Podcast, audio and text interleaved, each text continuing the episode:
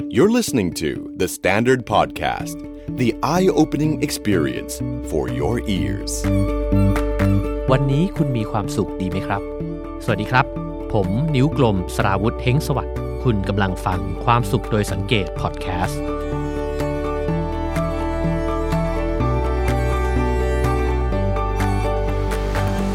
ความรักเป็นความบังเอิญ หรือเป็นทักษะที่ฝึกกันได้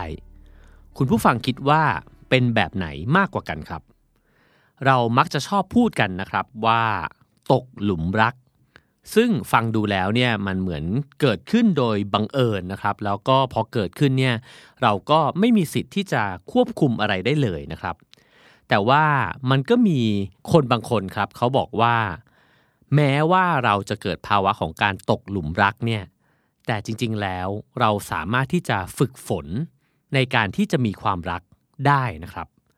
มีหนังสือคลาสสิกเล่มหนึ่งนะครับของอีริกฟรอมเนี่ยซึ่งเป็นนักจิตวิทยาชื่อดังนะครับ ชื่อว่า The Art of Loving เนี่ยนะฮะเขาเสนอครับว่ามันมีสิ่งที่เราจะต้องเรียนรู้เกี่ยวกับความรัก ว่าง่ายๆก็คือว่า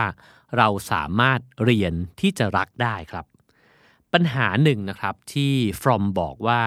เรามักจะมีปัญหาเรื่องความรักเนี่ยก็เพราะว่า คนส่วนใหญ่ในโลกนี้เนี่ยจะมองความรักในแง่มุมของการเป็นที่ถูกรักครับ มากกว่าการที่จะรักเขาคำถามของพวกเขาเนี่ยก็เลยกลายเป็นว่าทำยังไงฉันถึงจะเป็นที่รักทำยังไงเนี่ยฉันถึงจะน่ารักนะครับ แล้วพวกเราทั้งหลายเนี่ยแหละครับ ก็เลยทำสิ่งต่างๆนะครับ เพื่อที่จะเป็นที่รัก เช่น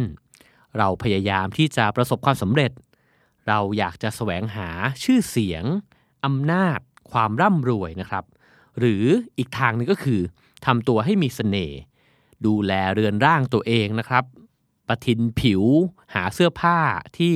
ดูดีมาใส่นะครับ ซึ่งฟรอมเนี่ยบอกว่าเราเข้าใจว่าการที่เราจะถูกรักหรือว่าเป็นคนน่ารักเนี่ยมันคือส่วนผสมกันครับ ระหว่างการเป็นคนเด่นคนดัง กับการมีเสน่ห์ทางเพศ ซึ่งฟังดูแล้วเราก็จะคิดว่ามมันก็ถูกต้องแล้วนี่นาปัญหามันอยู่ตรงไหนใช่ไหมครับ เขาบอกว่าปัญหามันอยู่ตรงที่ว่า พวกเราทั้งหมดเนี่ยครับเกิดขึ้นมาในยุคสมัยที่เราอยู่ในวัฒนธรรมแห่งการซื้อขายครับ คือเราเจอกันเนี่ยแล้วก็เราเลือกคู่กัน คล้ายๆกับเวลาที่เราไปเดินเลือกสินค้าครับ คือเรามักจะตื่นเต้นเวลาที่ได้เห็นข้าวของใหม่ๆนะครับหรือว่าข้าวของที่วางโชว์อยู่ในตู้กระจกทั้งหลายเนี่ยแล้วมันโดนใจเรา ส่วนตัวสินค้าเองเนี่ยก็พยายามคิดหีบพอ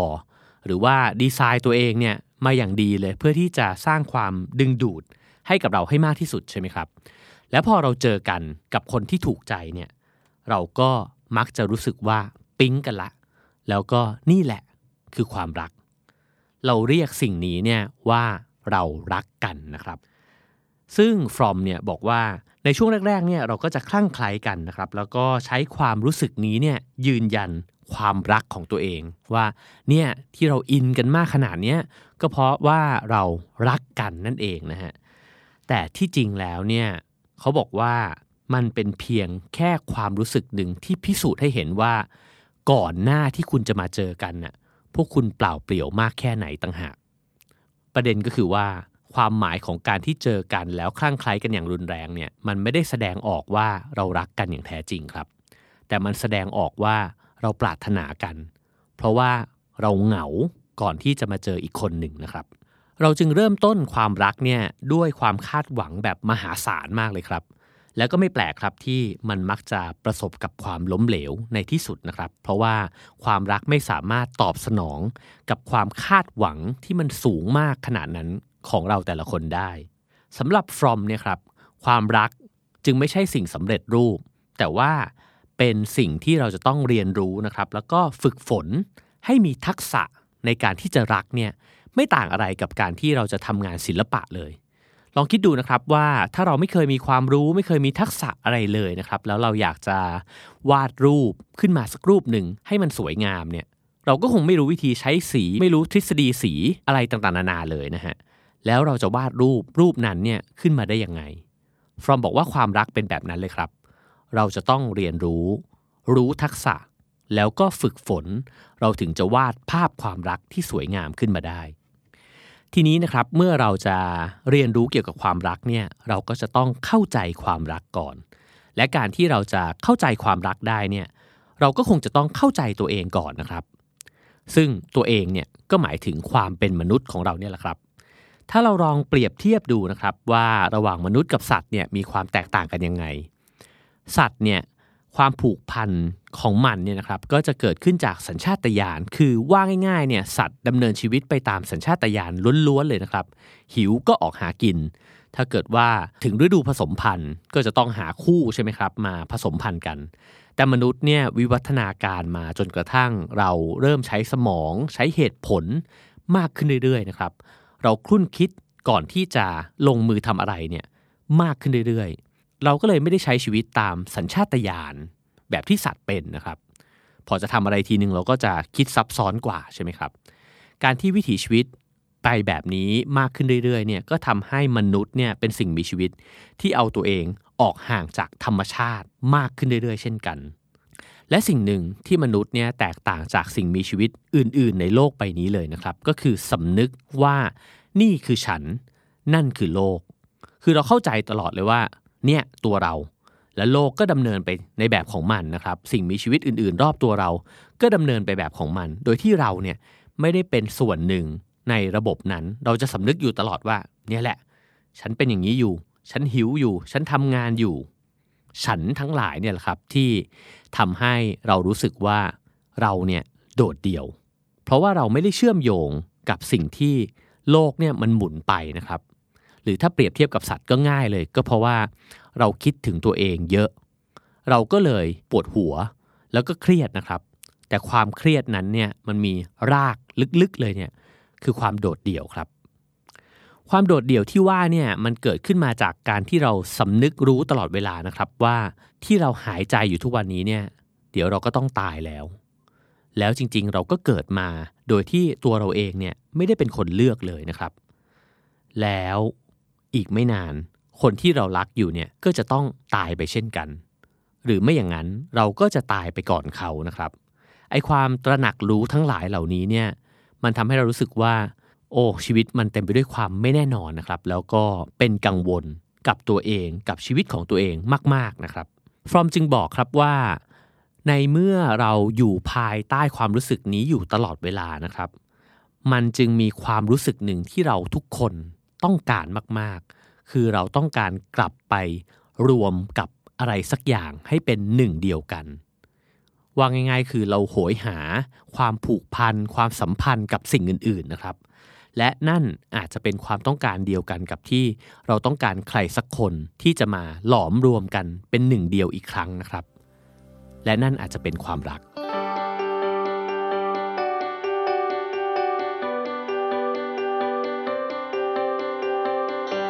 ทีนี้นะครับพอเราพูดถึงความรักเนี่ยตัวความรักเองก็มีรูปแบบที่น่าวิเคราะห์มากครับ from เนี่ย พูดถึงความรักแบบหนึ่งนะครับ ซึ่งผมคิดว่าเป็นความรักที่เราน่าจะพบเห็นได้ทั่วไป รวมถึงตัวเราเองเนี่ยบ่อยครั้งที่เรามีความรักในลักษณะนี้นะครับ นั่นก็คือความรักแบบพึ่งพาอาศัยกัน ก็คือการอยู่ด้วยกัน แล้วก็ทั้งคู่เนี่ยต้องการกันและกันด้วยนะครับ ซึ่งความรักแบบนี้เนี่ยฝ่ายหนึ่งเนี่ยจะเป็นฝ่ายที่ถูกกระทำ หรือว่าเป็นฝ่าย passive นะครับ ก็คือยอมจำนนทุกอย่างเลย ซึ่งในศัพท์จิตวิทยาเนี่ยก็จะเรียกคนในหมวดหมู่นี้นะครับว่าเป็นคนมาโซคิสนะครับ ซึ่งตัวผมเองอ่านแล้วเนี่ยผมก็ยังรู้สึกว่าในบางช่วงของชีวิต ผมอาจจะตกอยู่ในหมวดหมู่นี้ด้วยเช่นกันนะครับ ก็คือเวลาที่คนแบบมาโซคิสรักใครเนี่ยครับเขาจะรู้สึกว่าเขาเนี่ยเป็นสมบัติ ของคนคนนั้น แล้วคนคนนั้นเนี่ยสามารถที่จะชักนำบงการนะครับ แล้วก็คล้ายๆกับว่าเป็นเจ้าชีวิตของเขาเลยนะฮะซึ่งคนนี้อาจจะปกป้องเขาได้ด้วยนะครับ ความรู้สึกแบบนี้เนี่ยเวลาที่เรารักใครสักคน ด้วยความรู้สึกแบบนี้เราจะรู้สึกว่าคนคนนั้นเนี่ยคือทุกสิ่งทุกอย่างเลย ส่วนตัวเราเองเนี่ยไม่มีอะไรเลย หรือว่าไม่มีคุณค่าอะไรเลยนะครับ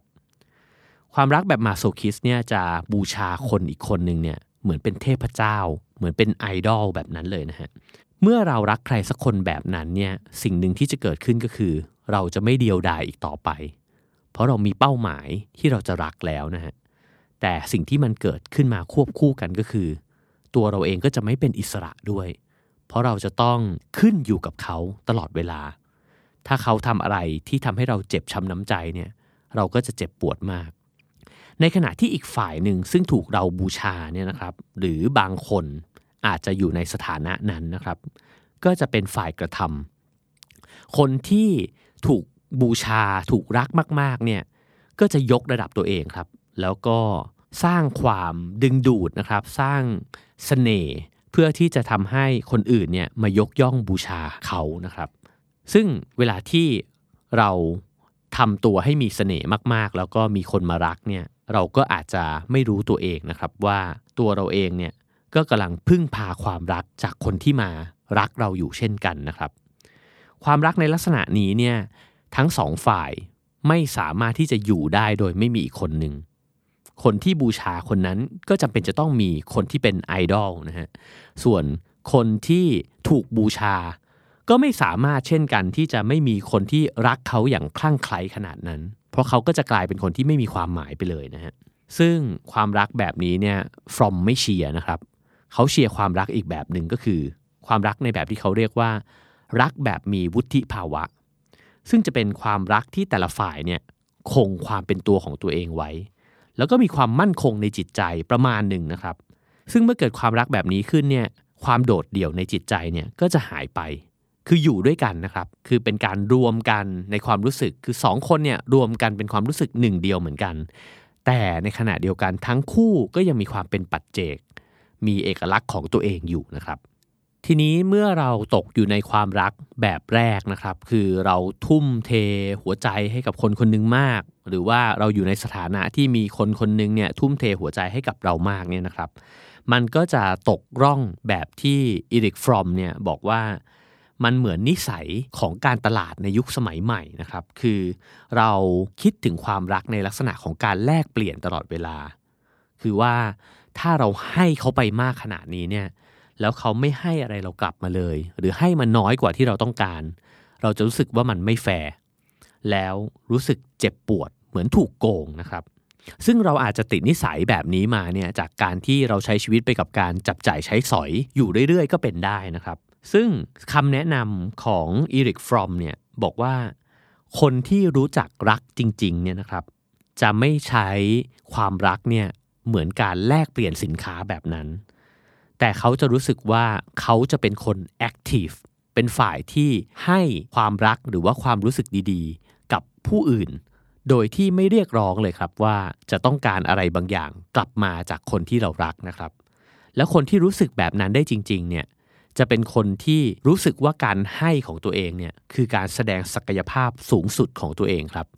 พูดให้เข้าใจกันง่าย ๆ คือว่า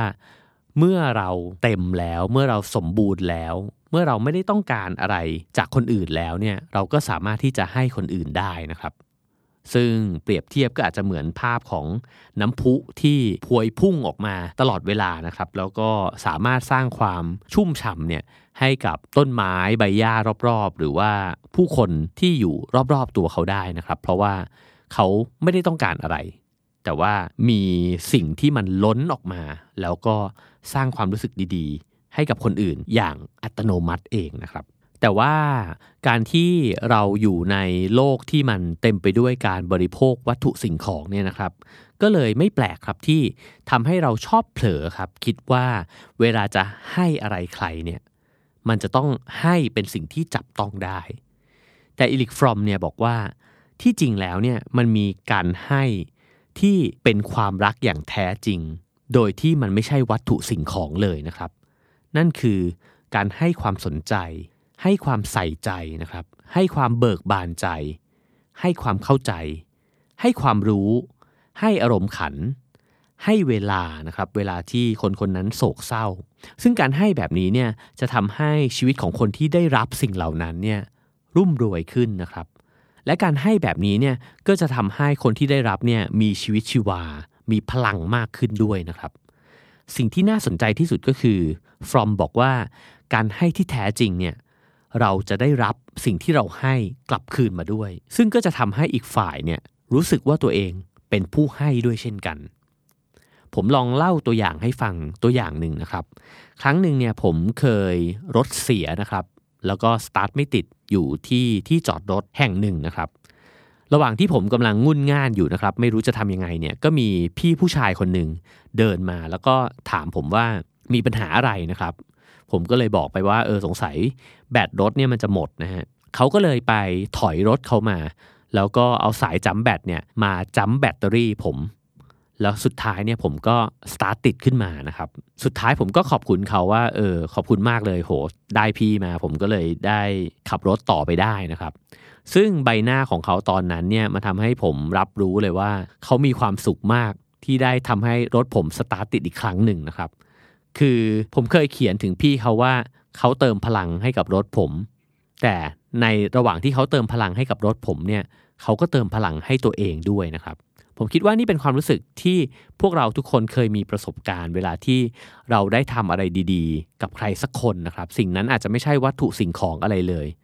แล้วเราได้เห็นว่าเขามีความสุขจากการที่เราได้ทำสิ่งนั้นเนี่ย สิ่งที่เราได้รับกลับมาเนี่ยก็คือความรู้สึกดีๆนะครับหรือว่าพลังงานดีๆเนี่ย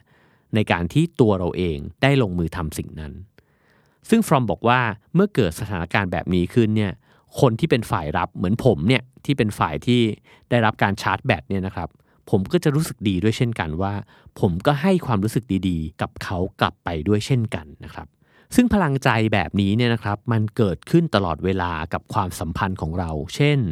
ครูเนี่ยก็ได้รับพลังใจจากลูกศิษย์นะครับเวลาที่ลูกศิษย์ตั้งใจเรียนมากๆ นักแสดงก็ได้รับพลังใจจากผู้ชมนะครับ หรือหมอเนี่ยก็ได้รับพลังใจจากคนไข้ ซึ่งอาการดีขึ้นเช่นกันนะครับ หรือว่าคนจัดพอดแคสต์แบบผมเนี่ยนะครับก็อาจจะได้รับพลังใจจากคุณผู้ฟังแบบคุณที่กำลังฟังอยู่นะครับ เพราะฉะนั้นเนี่ย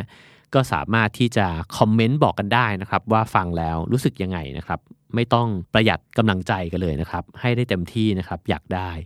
โดยที่สิ่งนี้เนี่ยจะเกิดขึ้นเนี่ยมีเงื่อนไขอยู่นิดเดียวครับว่า มันมักจะเกิดขึ้นกับความสัมพันธ์ที่ทั้งสองฝ่ายเนี่ยมองเห็นกันด้วยหัวใจ คือไม่เห็นใครสักคนหนึ่งเป็นวัตถุในสายตาตัวเองครับ เช่นลองนึกนะฮะว่าถ้าเราเป็นครู แล้วเราเรามองเห็นนักเรียนเนี่ยไม่มีชีวิตจิตใจเลย เหมือนเก้าอี้ที่ตั้งไว้เฉยๆเนี่ยครับแล้วเราเดินเข้าไปสอนตามหน้าที่เขียนกระดานดำแล้วก็พูดพูดพูดพูดให้จบชั่วโมงไปเนี่ยเราจะไม่ได้รับพลังอะไรกลับมาจากนักเรียนเลย แต่ถ้าเราให้นักเรียนด้วยใจจริง ๆ ตั้งใจสอนเนี่ยนะครับ แน่นอนว่าอาจจะไม่ใช่ทั้งห้อง แต่ผมเชื่ออย่างยิ่งครับว่า จะมีลูกศิษย์บางคนส่งสายตากลับมา แล้วก็ส่งพลังงานดีๆ กลับมานะครับ ผมคิดว่านี่เป็นสิ่งที่ฟรอมบอกว่าเมื่ออยู่ในสถานการณ์นั้น ทั้งคู่จะเป็นทั้งผู้ให้และผู้รับกันไปมา คราวนี้เรามาถึงเรื่องของสิ่งที่เกริ่นไว้ในตอนต้นครับว่า ที่บอกว่าความรักเนี่ยเป็นทักษะที่ฝึกได้แล้วก็ต้องฝึกด้วยเนี่ยแล้วถ้าเกิดเราอยากจะฝึก มันมีองค์ประกอบพื้นฐานอะไรบ้างนะครับ ซึ่งอีริกฟรอมเนี่ยแนะนำไว้ 4 อย่างด้วยกัน นั่นก็คือ การห่วงใยดูแลกัน ความรับผิดชอบ ความนับถือ และก็ความรู้ครับ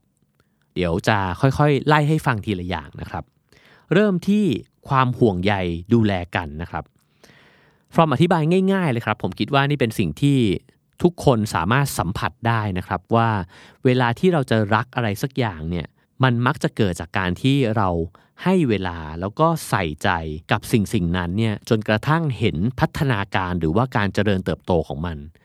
พูดง่าย ๆ ถ้าใครเคยปลูกกระบองเพชรนะครับ หรือว่าต้นไม้เล็ก ๆ สักต้นหนึ่งเนี่ยแล้วเราเห็นมันออกดอกเนี่ยเรามักจะรู้สึกทันทีเลยว่าโอ้เรามีความสุขมาก แล้วผมว่าสิ่งที่เราเห็นมันออกดอก ก็เพราะว่าเราให้เวลานะครับใส่ใจแล้วก็ลงแรงไปกับมัน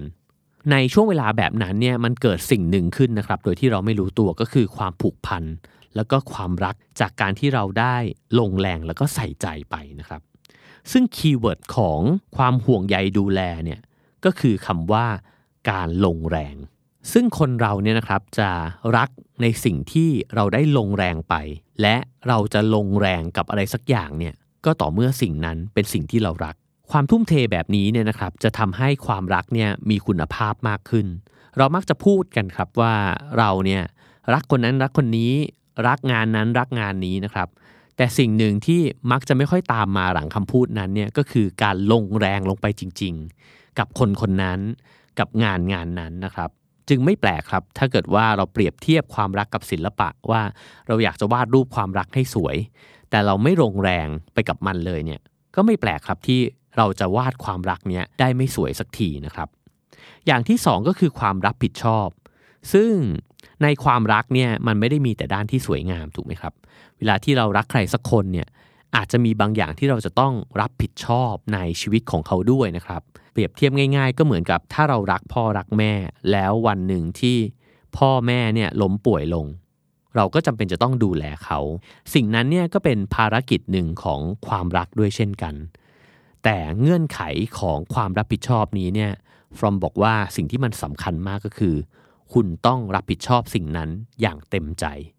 และนี่คือสิ่งที่เราจะต้องฝึกครับว่า ถ้าเราเริ่มรับผิดชอบคนที่เรารัก หรือสิ่งที่เรารักอย่างเต็มใจเมื่อไหร่เนี่ยเราจะอยู่บนเส้นทางของการฝึกความรักที่แท้ในหัวใจนะครับ อย่างที่ 3 ก็คือการนับถือครับ ซึ่งเปลี่ยนเป็นคำง่ายๆเนี่ยอาจจะเป็นคำว่ายอมรับ ในสิ่งที่คนคนนั้นเป็นนะครับ เวลาที่เราจะนับถือใครสักคนเนี่ยก็คือเราไม่ต้องการจะไปเปลี่ยนแปลงเขา เมื่อเขาเป็นแบบนั้น เราก็ยอมรับทั้งหมดที่เขาเป็นนะครับ แน่นอนครับพูดกันตามตรง เราไม่สามารถที่จะยอมรับใครคนหนึ่งในร้อยเปอร์เซ็นได้ง่าย ๆนะครับ เพราะว่าเวลาที่รักกันเนี่ยตอนต้นๆก็จะเห็นสิ่งดีงามของกันใช่ไหมครับคบกันไปได้สักพัก ก็จะเริ่มรู้สึกแล้วว่า อืม ไม่เหมือนที่คิดแฮะทำไมไม่เคยเห็นมุมนี้มาก่อนเลย เช่น บางคนอาจจะเฮ้ยคนนี้มันขี้โมโหด้วยเหรอ คนนี้พูดจาหยาบคายด้วยเหรอ หรือว่าเอ้ยคนนี้ทำไมบางช่วงมันเงียบๆไปเลยอะไรเงี้ยนะฮะซึ่งแน่นอนครับว่าสิ่งเหล่านี้จะต้องเปิดเผยตัวเองออกมาอยู่แล้วนะครับ ไม่ว่าคนคนนั้นจะดีเลิศประเสริฐสีแค่ไหนเนี่ยมันจะมีด้านที่เราไม่ชอบหรือว่าไม่ถูกใจเป็นเรื่องธรรมดานะครับ ทีนี้การยอมรับหรือว่านับถือคนคนนั้นทั้งหมดจะเกิดขึ้นได้ยังไง จึงนำมาซึ่งสิ่งสุดท้ายครับก็คือความรู้ฟรอมบอกว่าเราจำเป็นที่จะต้องมีความรู้ในตัวของคนที่เรารัก แต่ความรู้ในตัวคนที่เรารักจะเกิดขึ้นได้ ก็ต่อเมื่อเราเนี่ยทำความรู้จักกับคนคนนั้นอย่างแท้จริง ให้เวลาในการที่จะรู้จนกระทั่งถึงความลับครับ เมื่อไหร่ที่เราเริ่มรู้ความลับของใครสักคนเนี่ยเขาเปิดเผย สิ่งที่เขาไม่เปิดเผยกับคนอื่นให้เราฟังเนี่ยเราจะเข้าใจเขามากขึ้นว่าทำไมตัวตนของเขาที่เป็นในวันนี้เนี่ยถึงเป็นแบบนี้ มันอาจจะมีประวัติความเป็นมามากมายก่ายกองนะครับ ที่คนอื่นไม่เข้าใจ แต่เราเนี่ยเป็นคนคนหนึ่งที่เขาไว้ใจและอยู่ในฐานะที่พิเศษที่เขาเล่าความลับให้เราฟัง กลายเป็นความรู้เกี่ยวกับตัวเขาในแบบที่คนอื่นเนี่ยไม่มีวันล่วงรู้นะครับ และเมื่อเป็นแบบนั้นแล้วเนี่ยเราก็จะเกิดการยอมรับในตัวเขาแบบที่เขาเป็นจริง ๆนะครับ และสุดท้ายเราก็จะนำไปสู่การเคารพหรือว่านับถือในสิ่งที่เขาเป็นโดยบริสุทธิ์ใจ ซึ่งกระบวนการของการดูแลรับผิดชอบ นับถือแล้วก็หาความรู้ในเรื่องของคนที่เรารักเนี่ยนะครับ มันจะต้องเกิดขึ้นอยู่ตลอดเวลาเลยนะครับ แล้วยิ่งฝึกฝนกันไปเท่าไหร่เนี่ยมันก็จะยิ่งทำให้ความรักเนี่ยมันแข็งแรงมากขึ้นเท่านั้น ถามว่ามันสำคัญยังไง ผมคิดว่าสิ่งหนึ่งที่ผมอ่านแล้วเห็นชัดเจนก็คือว่าสิ่งเหล่านี้เนี่ยมันเกิดขึ้นในชีวิตอยู่แล้ว แต่ถ้าเกิดว่าเราไม่ทดสิ่งเหล่านี้ไว้ในใจเลย เมื่อมันเกิดขึ้นเช่น มันเกิดเรื่องร้ายที่เราจะต้องรับผิดชอบกับคนที่เรารักเนี่ย แล้วเราไม่เคยฝึกฝนเลย เราจะรู้สึกว่าเนี่ยมันเป็นปัญหาของความรัก หรือเวลาที่คนที่เรารักต้องการการดูแลใส่ใจ เราจะรู้สึกว่านี่เป็นปัญหา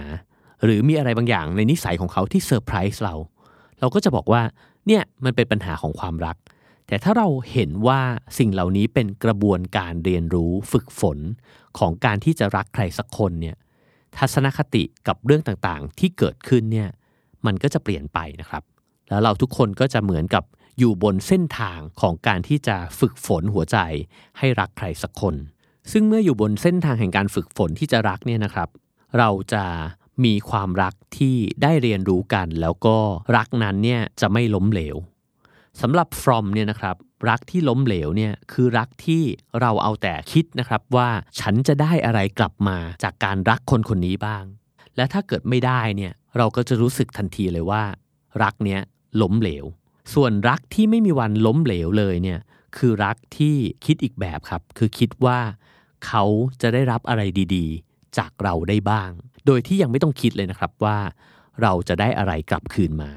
ผมเคยนั่งคุยกับอาจารย์ประมวลเพ่งจันนะครับ ซึ่งท่านก็สอนผมบอกว่า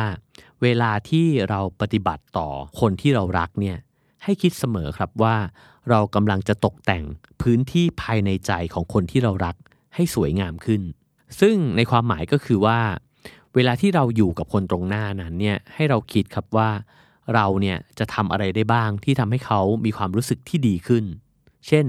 ถ้าเกิดเขารู้สึกเฉยๆอยู่ การที่มีเราอยู่ตรงนั้นเนี่ยก็ทำให้เขาได้มีความชื่นใจขึ้นนะครับ มีความสุขมากขึ้น ถ้าเขากำลังรู้สึกไม่ดีกำลังรู้สึกเศร้าอยู่เนี่ยเราจะแบ่งเบาความเศร้านั้น จากเขาได้ยังไงบ้าง ถ้าเขาโกรธอยู่ เราจะทำยังไงให้เขารู้สึกสงบขึ้นได้บ้างนะครับ คือไม่ไปปะทะกับเขาให้มันแย่ลงไปอีกนะครับ นี่คือความหมายของการตกแต่งพื้นที่ในใจของคนที่เรารักให้สวยงามขึ้นนะครับ ซึ่งสิ่งที่จะเกิดขึ้นแบบนี้ได้เนี่ยมันจะต้องเกิดขึ้นจากตัวเราเองก่อนที่ตั้งใจว่าเราจะลดทอนความต้องการของตัวเองลงนะครับ เพราะเวลาที่เราปฏิสัมพันธ์กับใครเนี่ยเรามักจะเอาความต้องการของเราเนี่ยไปยัดใส่ความรู้สึกของคนอื่น อยู่ตลอดเวลา แล้วก็ให้คิดถึงจิตใจของคนที่อยู่ตรงหน้าเรามากขึ้นนะครับ แน่นอนว่านี่เป็นเรื่องที่ไม่ง่าย แล้วก็ต้องฝึกฝนด้วยเช่นกันนะครับสิ่งที่ from บอกแล้วก็สิ่งที่อาจารย์ประมวลบอกเนี่ยนะครับสำหรับผมแล้วเนี่ยความยากมันอยู่ตรงที่ว่ามนุษย์เนี่ยเป็นสิ่งมีชีวิตที่แยกตัวเองออกจากโลกมาเนิ่นนานพอสมควรนะครับ จึงไม่แปลกที่เราจะคิดถึงแต่ตัวเองอยู่ตลอดเวลา แม้กระทั่งในเวลาที่อยู่กับคนรักนะครับ แล้วเราก็ยังคิดตลอดครับว่าเราจะได้อะไรกลับมาบ้างจากความรักนี้นะครับ